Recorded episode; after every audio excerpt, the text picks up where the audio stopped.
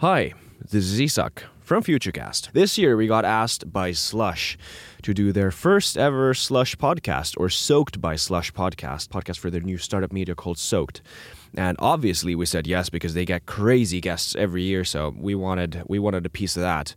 And we did, and it was it was pretty crazy, let me be honest. We are releasing these episodes on their platform, but also on ours because these are also Futurecast episodes. I really hope you enjoy them. We are also trying to make more international episodes, so if you have any guests that you would recommend or even know, please help us by telling and, and letting us know. So, without any further ado and rambling, welcome and hope you enjoy.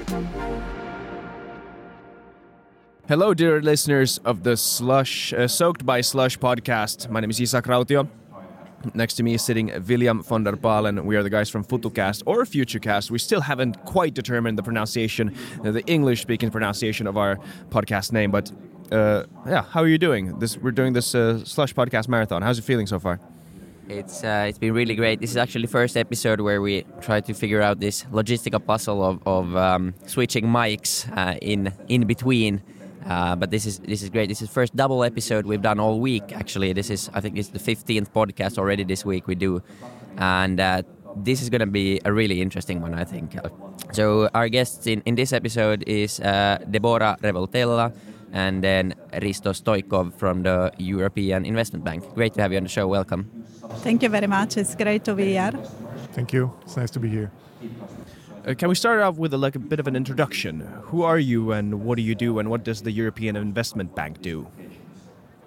Well, I guess ladies first, right? Okay, then I start. I'm uh, Debora Revoltella. I'm uh, the chief economist of the European Investment Bank and uh, so I'm chief of economics. Uh, so I study economics, uh, economics, economic dynamics, uh, and uh, we try to understand how the market is developed, uh, mostly European, but also extra Europe, what is happening, and the environment in which the European Investment Bank operates.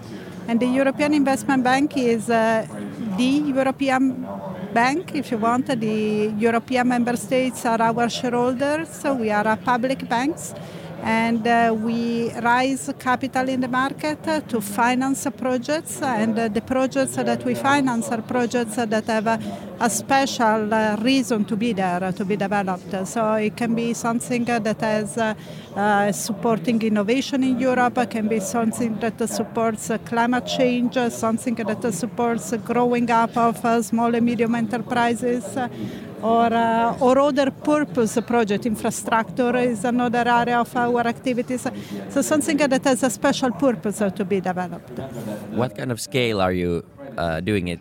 If it's a European scale, it, it seems it, it, it's probably quite on a large scale you, you you do these operations? Yeah, we are we are actually operating through all over the world. 90% of what we do is in Europe, but 10% is out of Europe, mostly in emerging markets. And we have a balance sheet, I think, at 500 billion. So we would lend 500, 600 something, and uh, we would uh, lend. Uh, some, uh, on average, 60 billion, uh, depending of the year.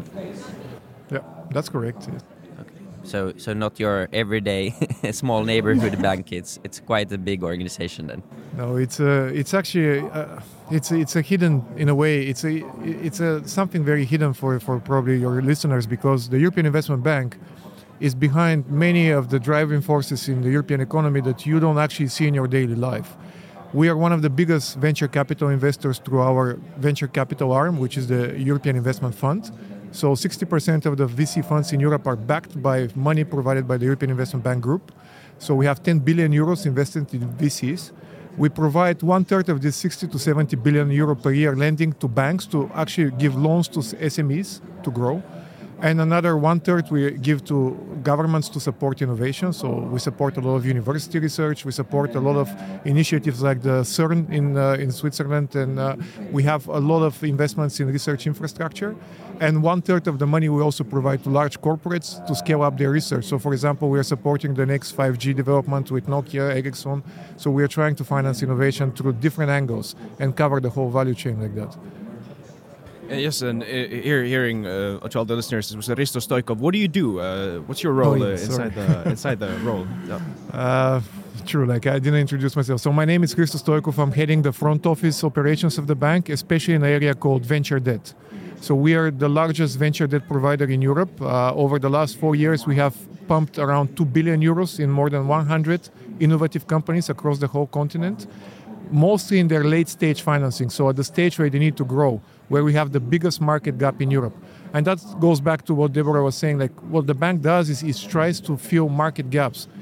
So basic inefficiencies in the market innovation financing is a big thing for Europe in general, but in particular, if you start delving in into the what we call the market gaps, you have what we call first valley of death, a seed stage of companies. Many seed companies don't manage to raise financing and they just die. But then let's say you raise Series A, Series B, you already have raised like 30, 40, 50 million euros. You have a product that you have demonstrated it works, you need to scale it up. What do you do? You go to your VC funds yeah, but in Europe, we don't have the Sequoia capitals. Like, we don't have these multi billion funds to help you grow. And you don't really want to dilute at that stage. So, at that stage, we develop a product where we call long term venture debt financing, where we provide tickets from 7.5 to 50 million euros, on average around 20 million euros, for companies to actually expand and grow without diluting themselves and extend their run rate. And that has been spectacularly successful over the last four years for us. so, it's pure debt or, it is uh, venture debt. Yeah. So technically, it's debt to companies that have no capacity to borrow at that stage. So they have no, most of the time, no assets. Most of the time, negative equity, negative uh, EBITDA. But they have demonstrated uh, that they have like some, let's say, tested product or some offtake agreements. So the due diligence process is similar to venture capital. And it's a very costly business for us because each euro we put in venture debt is treated like euro put in equity. So it eats up from our core capital ratio right away. So it is it is treated like as equity, but the legal form is debt, and we are remunerated through stock options. All right, all right. It's a very interesting uh, kind of way to, to do it, and something that clearly is, is needed. I have a few um, acquaintances and, and, friends who have actually um, uh, managed to get that financing from you in the past, and, and it's helped them out quite quite a lot. Um, but since you're that big and you're that involved in, in the European, uh, basically the whole, whole whole Europe, you probably have a very very wide view on, on the European economy and, and the market uh, in itself. So maybe Debora, from your perspective, how, how is Europe looking and the European market looking at the moment? I think uh, the the way we see the European economy is very much always looking at the long-term challenge. So today we are discussing about uh, um, a deceleration of growth in Europe. So everybody is uh, worried. We see that uh, the manufacturing the trade has been uh, declining. the manufacturing industry is uh, turning uh, we see that the automotive industry is uh, really turning in terms of uh, dynamics. But what we are worried is not uh, only the cyclical component, the fact that we may end, be close to the end of a cycle. What we are really worried and what we are studying very much is uh, the structural dimension of it. So if uh, we go back to the automotive industry, what we see is uh, that there is a tra- structural transformation on the industry, and that is very much the consequence of various elements. On the one side, uh, we know that uh, the, the sector, we have uh, some of the global leaders in terms of innovation, uh, but they have been kind of stuck with certain technologies that are running out. They have not been too fast in innovating in the new areas of technology.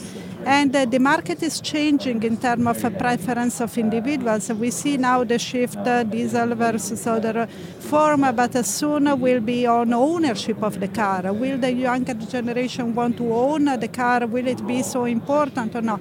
So we have a number of structural change, and the European the European innovation system that is so much tied to automotive has been a little bit lagging behind in the capacity to renovate itself. And, uh, and uh, that's why it's uh, so important to support instead this, uh, uh, this uh, new startup and scaling up that are a source of innovation. We see, we, we just are publishing actually next week a study on startup and scaling up in Europe what we see is uh, that uh, the startup and scaling up are behind most of uh, are uh, very much uh, investment intensive. Obviously, they are smaller, they have to grow. They are investing intensive, but they are very much innovating. most of them are trying to build something that at least they consider to be new to the world. So they are really going for for for something new. But then, as uh, Hristo was saying, in the in the development phase of these firms, you see at a certain point, at the very beginning, uh, you have uh, there is uh, the first valley of death, as you say, but at a certain point you have a kind of funding. The venture capital market is starting to be developed. So I think 50% of uh, firms in, in Europe that are, they say they had also public money in the early phase of the venture capital, which means that there is a support going. But then at a certain point, you start having the moment in which the firm is scaling up. And if you, if you compare European firms to US firms, you see that the scaling up phase is much longer. Firms don't grow, and also the fund on the other side, they are much smaller. So, so really, in terms of size, you would see in the scaling up phase this uh, trend in which uh, in the US, you have a pickup both on the firm side in terms of size and on the fund side. What this doesn't happen in Europe. They stay stuck in between for a very long time period of time. Why do you think this is? Where does this difference come from? So, our study, in our study, what we were trying to do, we were looking at, um, so we were interviewing uh, like uh, 2,000 uh, uh, startup and scale up in Europe and the US, and we had a lot of data on the, those. But what we were trying to start with was, uh, are these guys different in Europe and in the US? And uh, the first thing is, uh, no, they are not so different. Actually, both in Europe and the US, uh, they wanted to, to start the company and grow the company. And, uh, so they are ambitious. Uh, they, they, the one that start are ambitious. Somehow in Europe, they really wanted to stay in the company. So I think there is a much higher share of people that started the company that wanted to remain and continue to manage the company. That may be a little bit uh, it's a positive on the one side, but maybe a negative if they uh, are reluctant in leaving management, in evolving the company, etc. Over time, at a certain phase of uh, scale up, you should also allow the company to become much more professional. So this may be an issue. But this is not the main difference that we saw. The, the key difference that we saw Europe US is on the one side um, kind of a more fragmented market in Europe. Europe, particularly in the service sector, yes, we have integrated uh, service market, but in reality, there are a lot of friction in the market. So if you ask to the entrepreneurs, uh, what is the market they are looking at, uh, what is their target market. Most of them say it's my local market, meaning the local or country level, not the European one. While in the US, it's the European one. So here there is kind of the target a smaller market, and it's more difficult to to move them from one market to the other. It's uh, it's still a more fragmented Europe uh, rather than US. But then uh, what is uh, the main, main impediment that we see is uh, we call it the lack of uh, past success stories. So the fact that Europe doesn't have this comp- many of these cases of companies that made it through all the process, and then once they have done it, they are kind of a pulling factor for the newcomers. Pulling factor that can come because they are. Um, a market for the newcomers because they buy products, they internalize it, etc. But also because they may buy the company in some cases, or they just represent an example. The lack of this pooling factor from the past success for us is the main issue that is preventing European scale up. But I'm, a, I was saying before, I'm a, the speaker, I'm a, the researcher, and we have now the, the investor, the, the guy that does it. So maybe yeah, we yeah. didn't confront each other too much before. But uh, does this translate into what you're seeing as well as, as an investor? Is it, is it, it kind it of does. like? It, it's actually very relevant for us, and uh, I'm really happy that Debora and her team are doing this on a pan-European scale because in the past, what we would do is like we would just encounter these things in, in, in daily life and they will always be taken in isolation. But when you have this pan-European study and you can see that that is actually a prevailing trend, and then you see it daily, like in your deals, you realize that there is something structurally, like you know, that is inconsistent. And when we talk about Europe, I, I always like try to differenti- differentiate between the different regions of Europe, because we see that the VC money that we pump in Europe actually goes mostly to UK, France, Germany, and the Nordic countries. Why? Because you have all these elements that Debora was mentioning already working on, on regional scales. You have basically cities like Paris or Berlin or London pulling a lot of entrepreneurs, like serial entrepreneurs that have exits. You have the VC money that matched with scientists. And that, that is where the money flows naturally. You have big market gaps the further south you go. So Spain, already the fourth largest VC market, only represents 4% of the VC industry in Europe. And the whole of Eastern Europe, the whole of Eastern Europe, all the new member states probably represent less than 2% of the VC money in Europe. So there is a big structural gaps in, in, in Europe. And the segmentation is one big thing even if you find a successful company, and I'll give an example of a company we finance, it's called Qwant. Uh, it is a French search engine where basically the commission a few years ago when they were starting the whole process with google and like suing each other and everything they said why don't we have an independent index provider from europe? Because whatever search uh, search engine you have usually they use either the bing index or, or the or the google index. Uh, Bing a duckduckgo and whatever behind it is a is the google index. So they, they were asking us, okay, what can we do about that? We found this startup team in France that have developed an algorithm how to basically provide search results which are untampered, and they're much actually faster than Google in terms of like you know spitting out the, the results.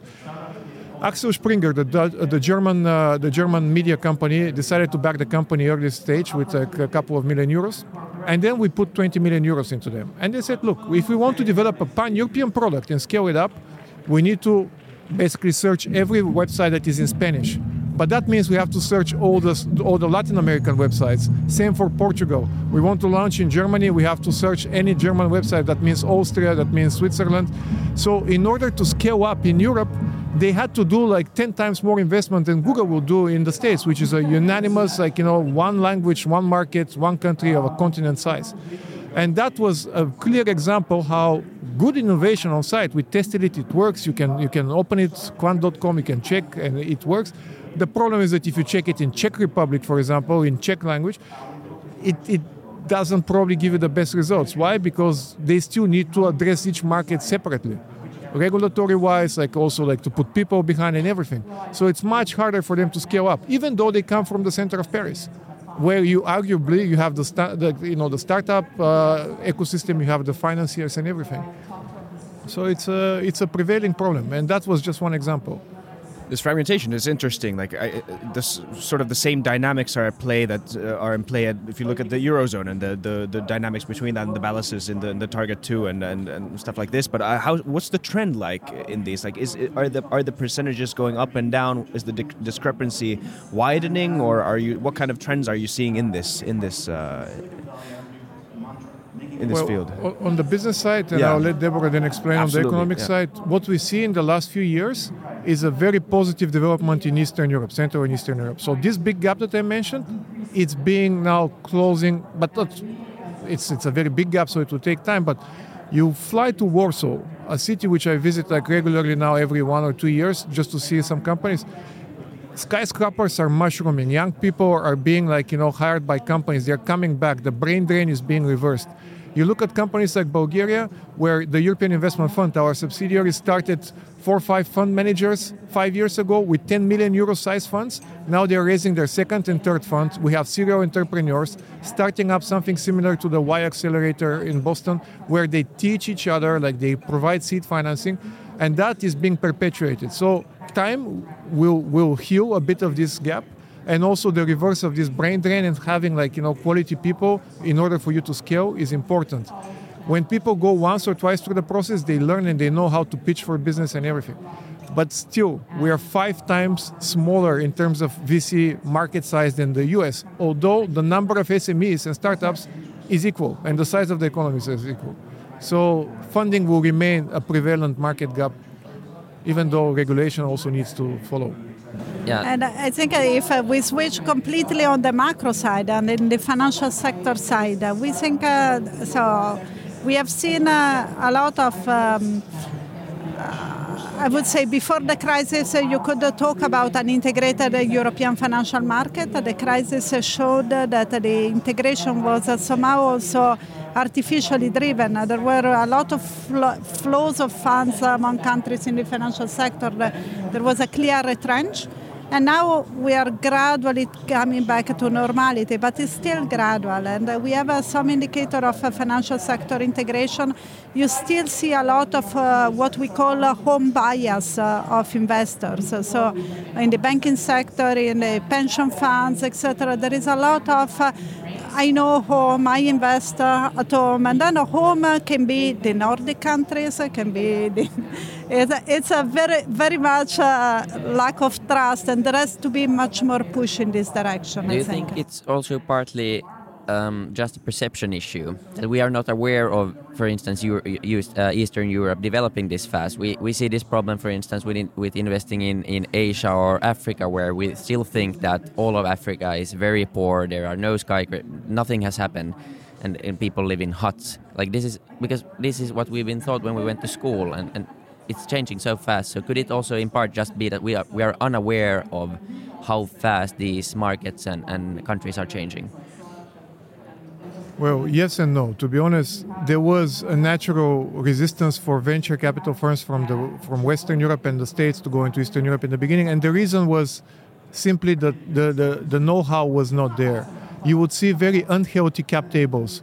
Like you will see seed or angel investors taking 20, 30, 40% of, of, the, of the stock of the company at a very early stage. With such a cap table at the beginning, you're doomed to fail, like basically to raise like proper financing at a later stage you still have entrepreneurs who tell me, oh, look, I mean, why would I raise venture debt? Equity is for free. Well, how can you tell me that equity is for free? And that is a very notable entrepreneur, actually, at one of the unicorns from the region that told me that. It's not nobody.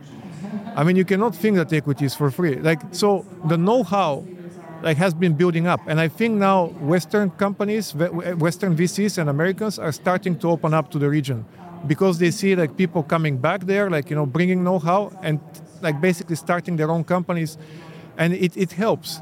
It helps because then the trust is being built. And uh, i think like now i see some some vc companies from france and the nordics establishing like permanent presence there by hiring like one local person good enough i mean like it's, it's a good start i think still vc funds in the east central east europe should make probably much stronger links with venture capital firms in West and and and, uh, and, the, and the States, because they're constrained by their size, and partnering up with Western firms will help them also transfer know-how on their side and like you know to to scale up. There is a flip side to it. If you want to have a unicorn from the region, you have to either reallocate to, to UK or to the US. And that's what happened with UiPath, for example, one of the Romanian success stories that is now a multi-billion euro company yeah, but they had to move their headquarters to the States. It, a lot of fintechs develop all their business in Eastern Europe, but they're headquartered in UK. And it's part of the reason. Like so, yeah, bringing Western know-how, it means that probably the people will also try to, you know, move part of the business to, to regulation or like areas where they feel more comfortable with. But it's it's happening. It's it's big. Uh, what are you looking for? I, I, I, think this is more of a question for you, but I you have your unique insight into this, I'm sure, when it comes to like the economy and on a macro scale and how it's changing. And some people like Warren Buffett are talking about how how even the standard of capitalism has been changing recently with stuff like climate change and and social issues, issues uh, sort of um, coupled with with with it.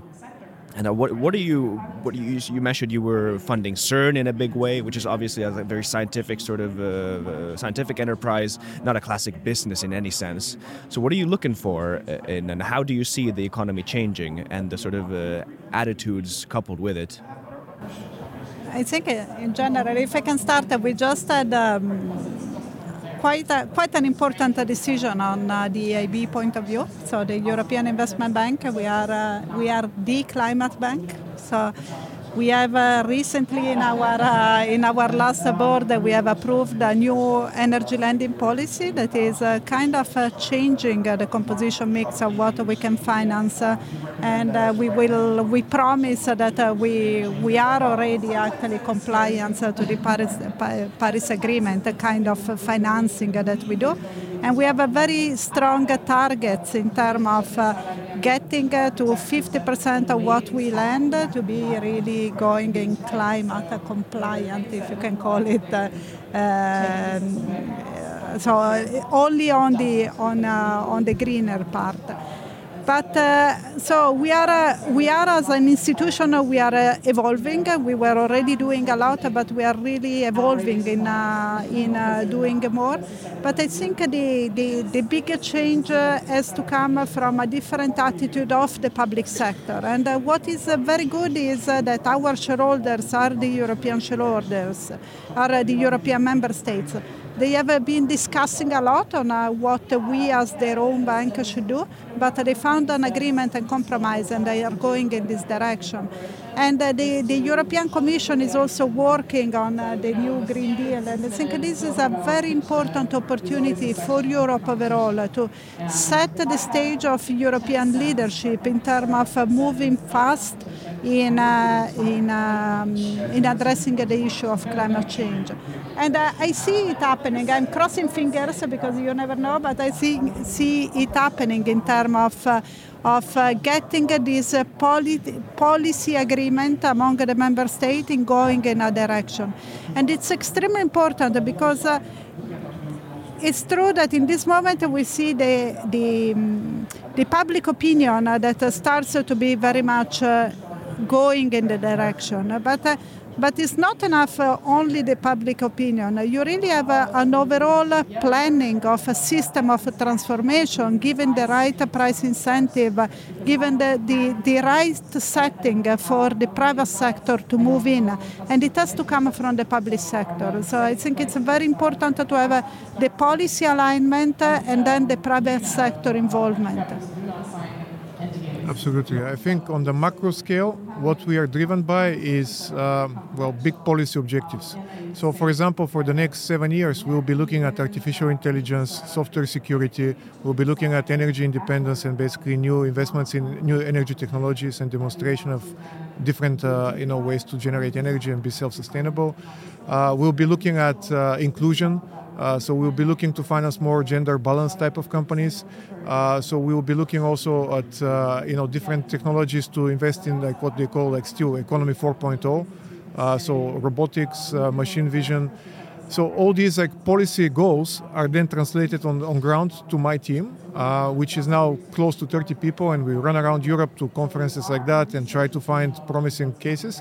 And what we really focus is where you see the market gap, and the market gap could be in relation to the geographical, uh, basically uh, positioning of the company. So therefore, there is not much money in that region. Um, but it could be also because of the information asymmetry between investors.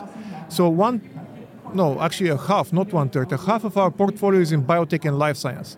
Very difficult segment. Unless you are coming from the background of, of this industry, it's almost impossible to understand what these companies are talking about there is a huge benefit for the society. And we have developed programs, special programs that now deal with micro, uh, with uh, microbial resistance, uh, with uh, infectious diseases, because we believe that this is a big threat to society coming in the future. And pharma companies currently don't want to invest much money into a lot of these things, especially in what we call orphan diseases. So there are certain types of diseases that affect only a few thousand people in a population, it's not a blockbuster drug, but it requires still hundreds of millions of investments. So we are looking at market gaps, being lack of funding or being like lack of information or, or like you know the lack of qualified investors. Why? Because as a European Investment Bank, we have this, this unusual for banking model where we have in-house engineers. So I'm not claiming that I know biotech, but what I can tell you is that when a biotech company approaches us, we have a full team of biotech and life science experts whose job is not to be bankers they come from industry. We have ex-surgeons, we have like people that work for pharma companies, and they help us evaluate the different aspects of a certain uh, investment. And therefore, we can be much more versatile and flexible to address certain needs in research. I'm getting more excited about this bank by the minute. I think it sounds really, really important, and and uh, the fact that you have such scale also to to actually deliver and put your money where your mouth is, and not just, you know, do one company here and there is is really exciting. Uh, maybe as a last question, uh, what are you most excited about uh, looking into the future? Ah. You want to take that one? Oh, no. I don't know. I'm thinking for Europe. Uh, for Europe, I think uh, the opportunity of uh, of uh, this uh, this uh, really speeding up the innovation, the capacity of transform and innovate. And I think when you come in places like this, you see all the people going around and seeing all the opportunities that are there. You really see that we have such a human capital in Europe, and that we really need to exploit it uh, and uh, support all this uh, innovation capacity that is embedded in the European in the European people. And I think this is something really, really something we should leverage on. To me, is always I believe that Europe is still fragmented market, but our strength is in our diversity. The fact that you can get really United States of Europe and like everybody bringing different experience and different view to the table makes us stronger. And I'm really excited about like you know moving this project forward and integrating the continent so that we can become viable player on the on the international scale and internally for us as a society.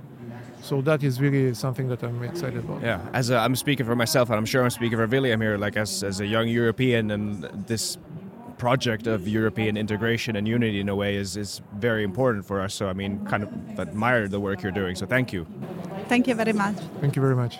It sounds very exciting, and, and thank you for joining. And we'll let you go invest and make a big impact on the world. Thanks for coming. thank you very much.